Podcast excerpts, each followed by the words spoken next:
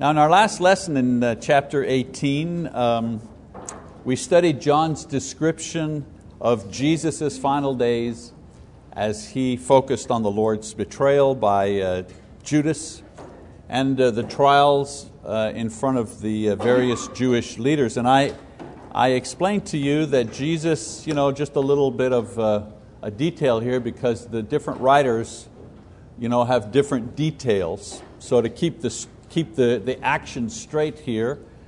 Uh, he first appeared before Annas, the former high priest and current high priest's father in law. And that was a kind of a preliminary hearing. You know, they were kind of probing to try to find a charge to bring against him.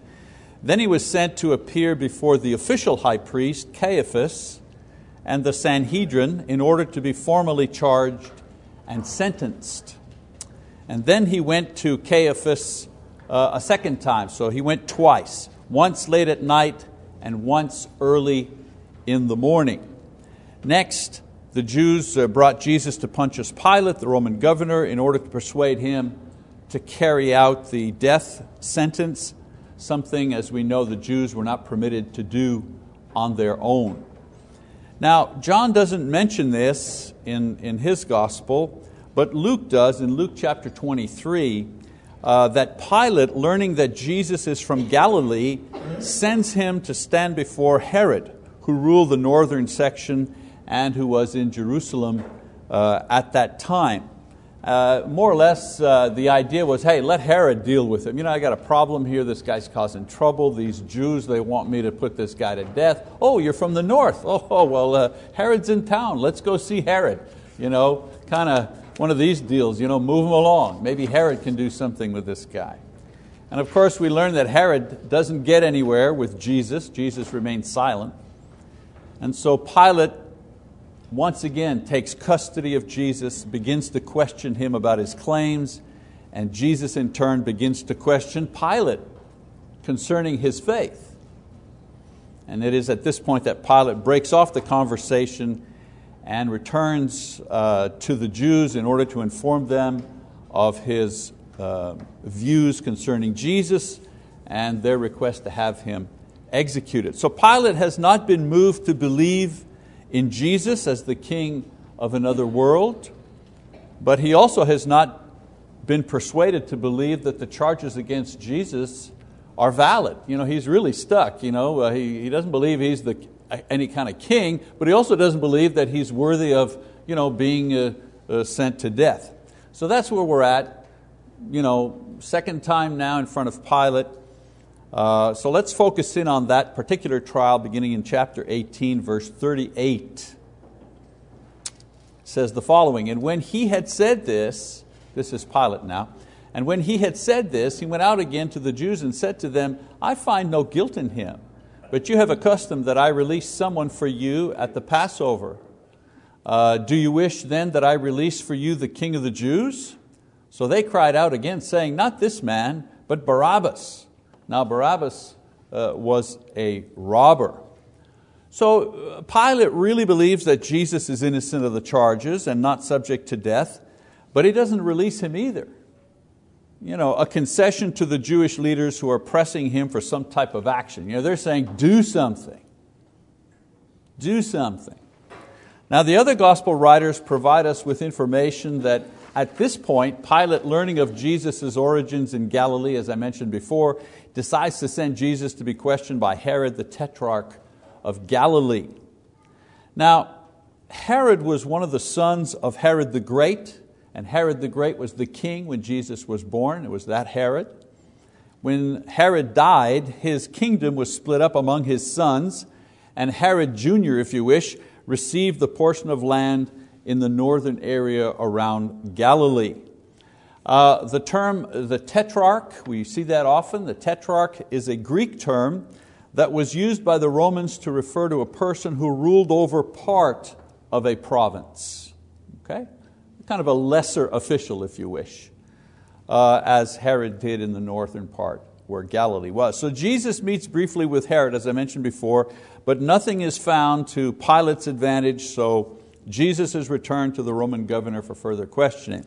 So it's at this point that Pilate attempts to set Jesus free within a Jewish law or tradition to minimize the negative impact that this might have. You know, he figures out, hey, wait a minute, there's a tradition here where I release a prisoner.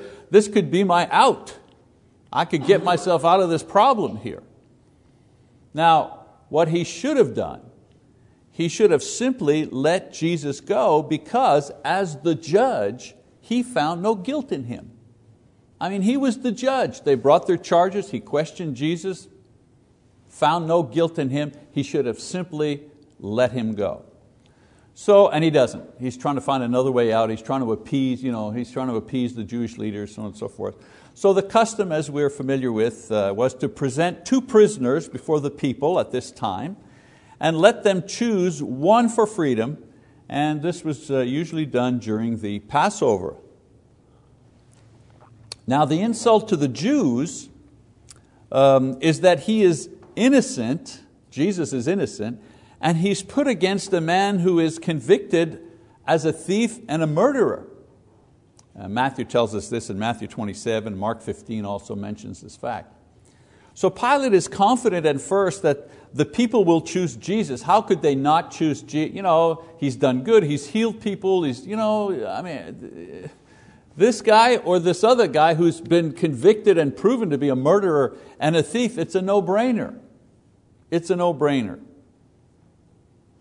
But what do they do? You know, they don't, they don't choose Jesus. You know, Pilate, the problem is, Pilate can't help provoking the Jewish leaders by offering Jesus up as their king. You know, like when you can't help yourself? You know, you know, like there's somebody you don't like, you know, and you're trying to be nice, you're trying to be diplomatic, but you just can't help yourself but framing things in such a way that's just going to needle them. Well, that's Pilate. He just can't help himself. You can imagine the laughter of the Roman soldiers and the anger of the Jewish leaders and the resentment of the people when called on to choose between their king. Who do you want me to set free? Your king, quote? Your king? or this guy over here, Barabbas, terrorist, murderer, thief. So, to his surprise, the crowd, well salted with the leaders, people, and followers, clamping down on any defense of Jesus, they cry out to save Barabbas. So frustrated in his attempt to free Jesus in this way, Pilate's going to try another course of action. So let's read chapter 19 this time. And Pilate then took Jesus and scourged him. And the soldiers twisted together a crown of thorns and put it on his head and put a purple robe on him. And they began to come up to him and say, Hail, King of the Jews! And to give him slaps in the face.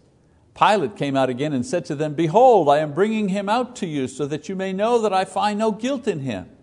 Jesus then came out wearing the crown of thorns and the purple robe.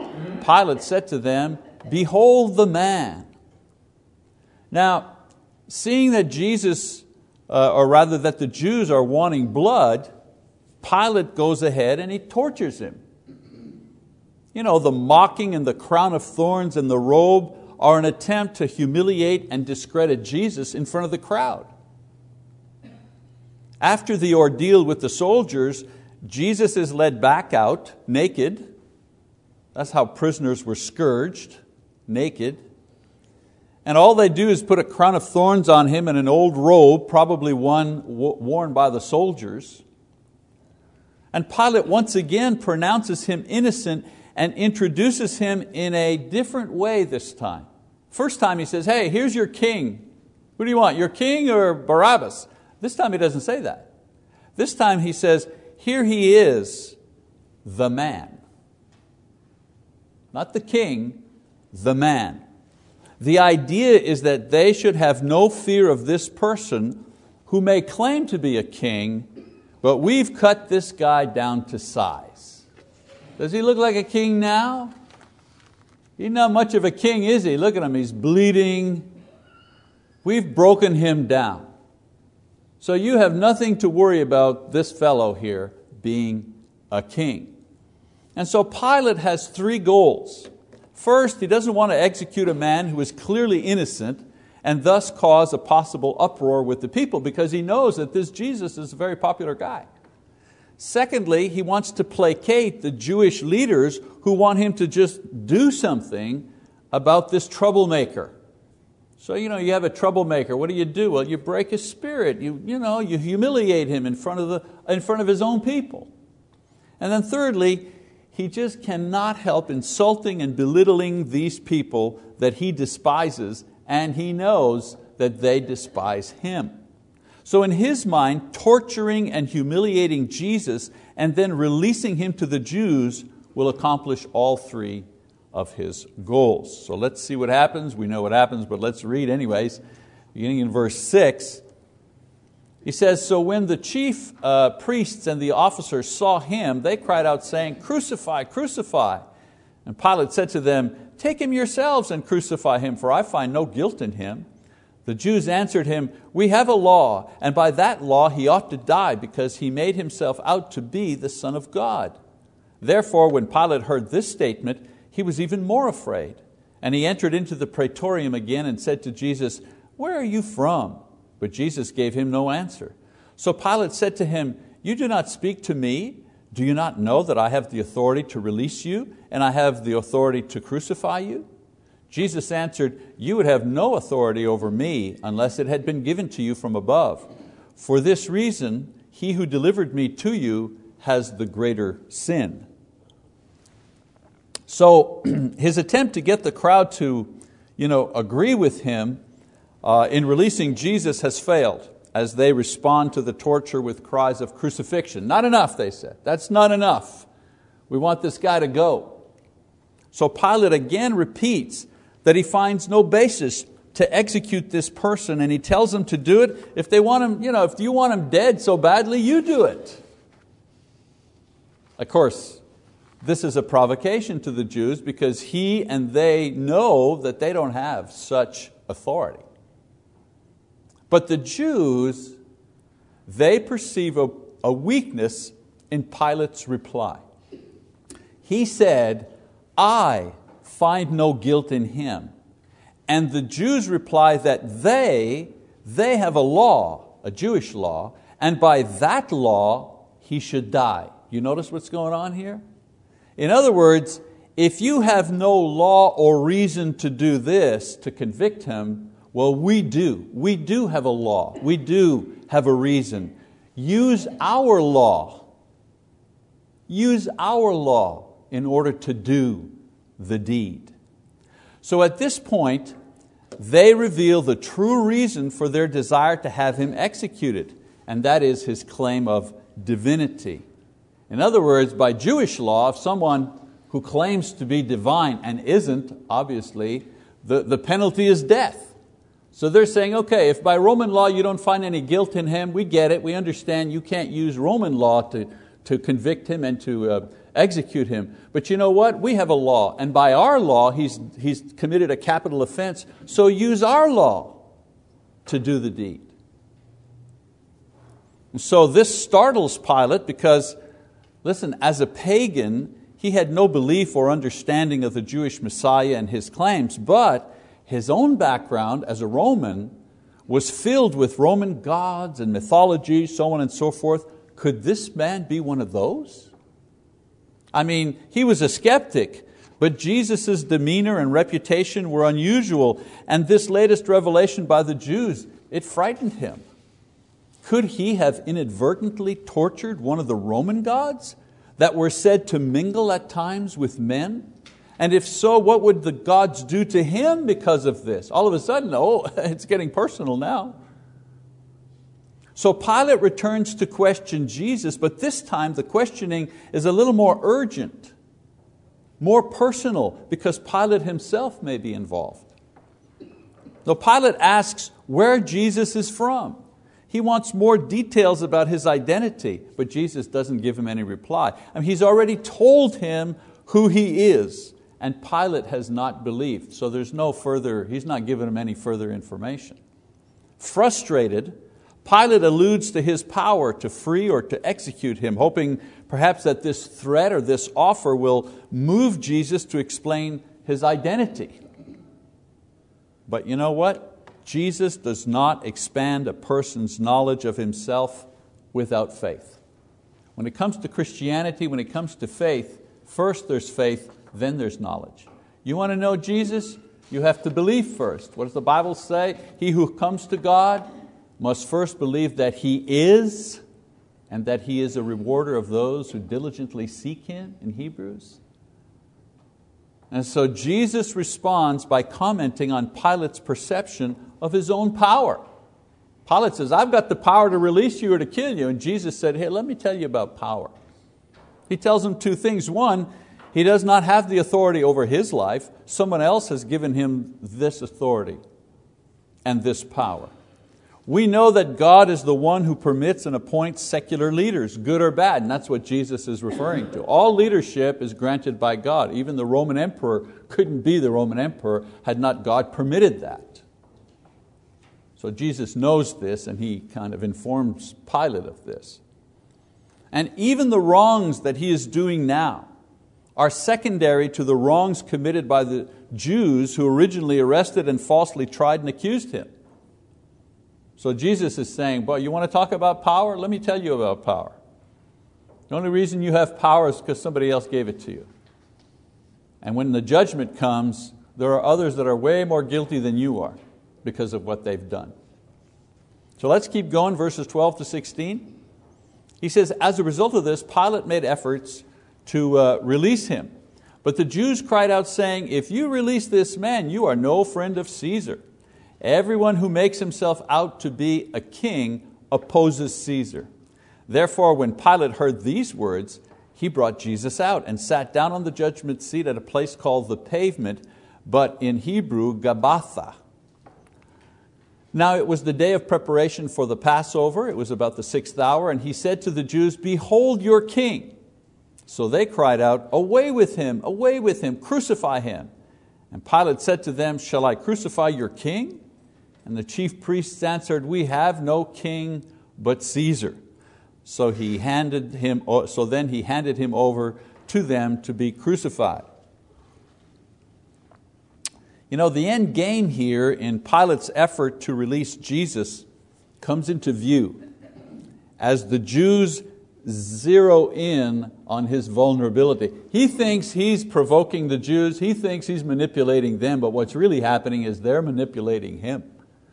He's the one that's being played here. He's the one being shaped. You know, until this time, their focus has been on Jesus and their desire to have Him you know, executed. But the Jewish leaders have outwitted Pilate in providing all that he needs to carry out the execution. Watch. First of all, they've provided him with a charge sedition. That was the char- that's the official charge, sedition.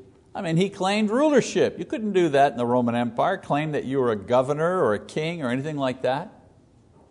Secondly, they've given him a legal framework to condemn him uh, since he can't do it based on Roman law. So he can do it based on Jewish law. He can condemn Jesus using their interpretation of Jewish law. Thirdly, they also provided motivation by suggesting that releasing Jesus would be contrary to Caesar's wish. You know, it's like saying, you know, you do this, we're going to tell the boss. It's pretty common stuff, isn't it? Haven't we all experienced that somewhere or fashion? Somebody goes around us and tells our supervisor something. That's exactly what they're, they're doing here. And then the Jews finished their assault on Pilate by declaring that in doing this thing, he will win their greater loyalty to Rome. I mean, if you were a, if you were a Roman official in those days, you know, a governor moving up in the organization, the last place you wanted to be was you know, Palestine. You didn't want to be there. That, that was the outback. You know? It, it, it's like being, well, I was going to say something, but you know, it would be like you know, the, uh, the, uh, the, the, the, diplomat you know, on, on, a, on, an, on a little island somewhere out in the Pacific, you know, the US uh, representative. You know? Nowheresville. Your career was like in a dead end if you were where Pilate was. And so the last thing he needs is to fumble the ball in this place, because I mean, there'll be no, there's nowhere else to go. The, the Roman Empire doesn't extend much further than, than that. so they know how to play this guy. I said, hey, you, you know, you scratch our back, we'll scratch your back. You know, we'll cooperate with you. And so against his conscience, I don't know if you were keeping count, but Pilate declared Jesus innocent three times. Imagine a judge in a courtroom today who would listen to all the evidence and all the witnesses and say, I find the defendant innocent. I find him innocent. I find him innocent. Okay, here's the, here's the, here's the verdict. You're going to the electric chair. You know, that's exactly what happened here. So against his better judgment, against the law, against his conscience, Pilate sends Jesus to his death, thinking that in doing so, doing so, he will appease the Jewish leaders, he'll avoid civil turmoil, and secure his own position in government. Of course, from hindsight, we look back, a scant, a few decades into the future, what happens?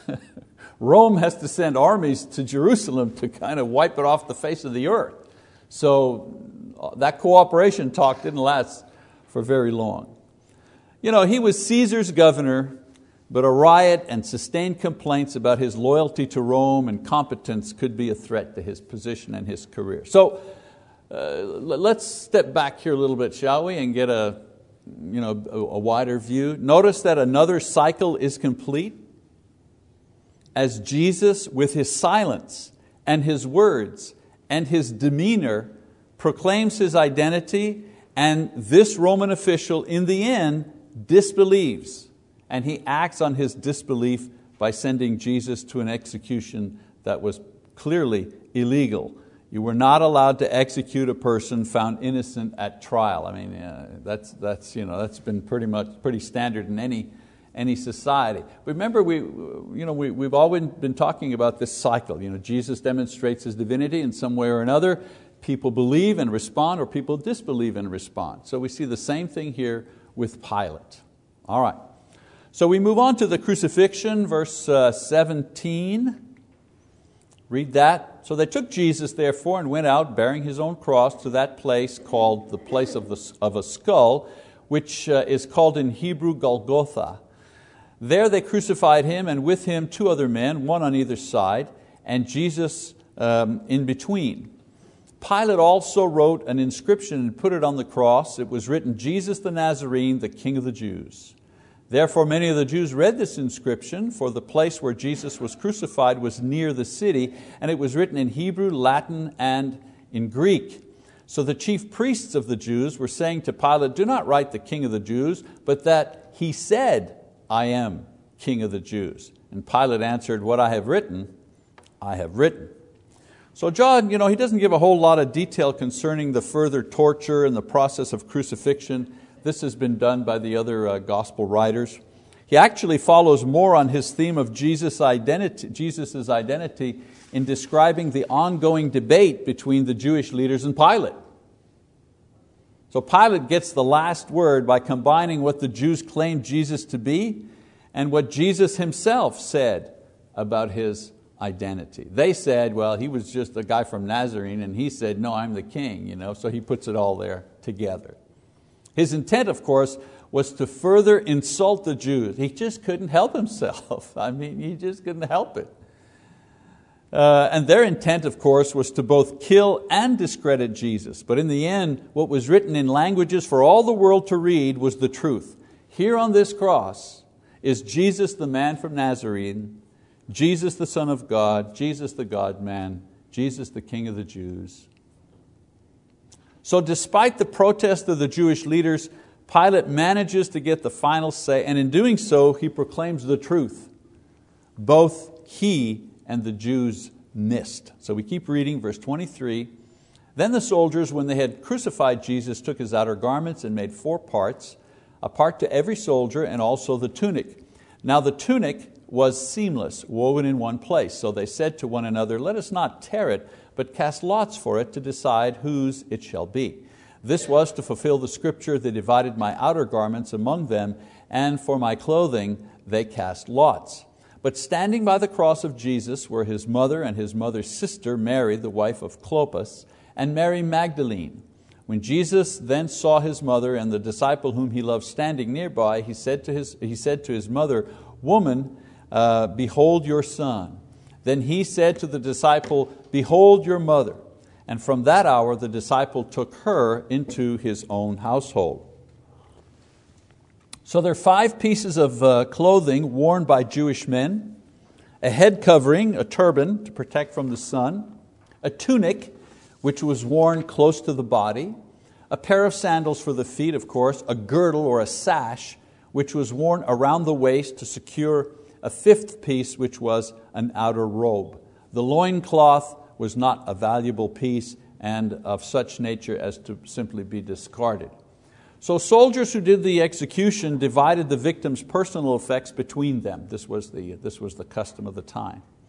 John, along with the women, was an witness, and he says that four soldiers each took one piece of clothing for themselves, and rather than tear up and ruin a good quality, a seamless robe, they, they cast lots uh, for it.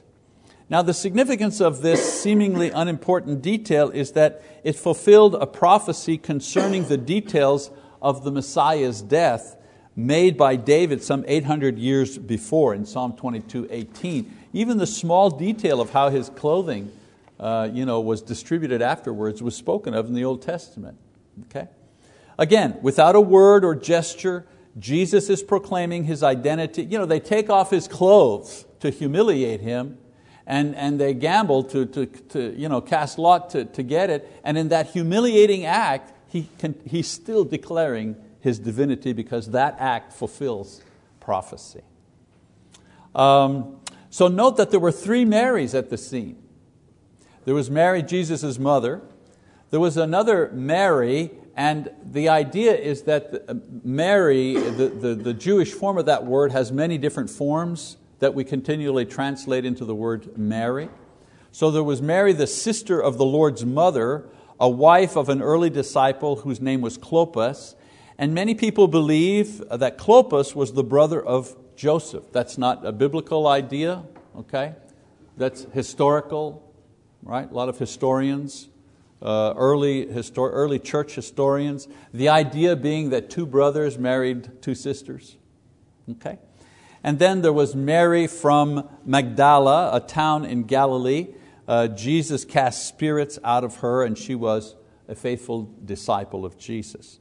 So Jesus arranges for the care of his widowed mother, which is his duty as the eldest son. That's what the eldest son did. He took care of the parents. Um, and, and you know, sometimes we wonder, well, you know, why didn't she go to, because he had brothers. Well, she didn't go to the brothers because the brothers were not there. But John was there, a disciple, an apostle. So he leaves her in the care of one who had a special love for him. And now this love will be there for his mother. At that moment, only one apostle and friend was near. Even his, early, uh, his earthly brothers and sisters who would later believe were not there. And so to him uh, goes this special responsibility. You know, it's not hard to understand this, this, this feeling?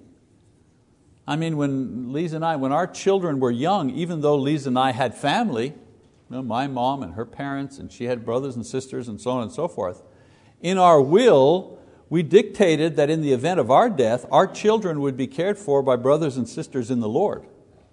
Because no one in our family were believers. None, none, there was no one who was a member of the church in our family. And so if, in the event of our death, we wanted to make sure that our children grew up in a Christian household. And so Jesus does exactly the same thing here in leaving the care of his mother in the hands of one person who was there and who also loved him and also believed in him at the time. All right, verse 28. Uh, after this, Jesus, knowing that all things had already been accomplished to fulfill the scripture, said, I am thirsty. A jar full of sour wine was standing there, so they put a sponge full of the sour wine upon a branch of hyssop and brought it up to his mouth. Therefore, when Jesus had received the sour wine, he said, It is finished. And he bowed his head and he gave, over, uh, he gave up his uh, spirit. So, all things accomplished, meaning all the things that the Father through the scriptures foretold that He would do, including the suffering and death on the cross, all of that is done. I mean, right down to the taking off of His clothes you know, and, and sharing it, that last thing had to be done as well. Note that Jesus controls even this portion of the proceedings in that He gave up His Spirit. It didn't simply leave Him. He had control over this moment of death because of two reasons. One, He had no sin, and so death could not overpower Him. He decided, He said, okay, now, it's finished now, time to go. And he completed all the things set before him by the Father and recorded um, in Scripture and uh, would not give up the Spirit before all of these things were accomplished. So, with this sacrifice of His perfect life, Jesus fulfills all the requirements of the law. He pays the moral debt for our sins. He opens the door to forgiveness for all men based on His sacrifice so very important to understand. This is the core idea of the gospel. He makes restitution for all of the sins of men. He does the payback. So many times Christians, you know, they, they continue to feel guilty. You know? I mean, I, I've met Christians 20 years after their baptism, they're still feeling guilty about something they did in the past. You know, some, something they just couldn't fix themselves. Young girl had an abortion at 17, she's now 37, happily married, two kids, still carrying that burden. You know why? Because she couldn't go back and fix that thing. If only we would understand that the fixing of sin, the making of restitution to God, is completely made by Jesus on the cross. All of it, everything, every, the restitution for every single despicable thing that we've ever done, the restitution for it is made on the cross. That is such a comforting thought. I mean, that's why the good news is good news. It isn't good news if we have to go back and fix all, you know, where's the good news of the gospel if you have to go back and fix all the things you did in the past? You know, pay, pay back the person you cheated 40 years ago on a land deal, uh, whatever. Would you have to adopt a child because you, you, you aborted a child to, to pay back for that? This nonsense of, you know, when I hear people say, well, you know, the people have gone through a divorce, you know, oh, you have to divorce this, this person, go all the way back and remarry the original. Uh, to do what? To make restitution? God makes the restitution. That, that's the good news. That's what motivates people to live righteously. Because God has been so good to them to forgive their sins. All right, well, sorry, Went into a preaching mode there. hey, you can't help it when you hear the gospel. You've got, to, you've got to talk about the good news. All right, so next time we're going to continue as John describes the most important event that will separate believers from non believers for all time. And that's the end of our lesson. We're coming close, close to the end of our, of our series here. All right, thank you very much for your attention.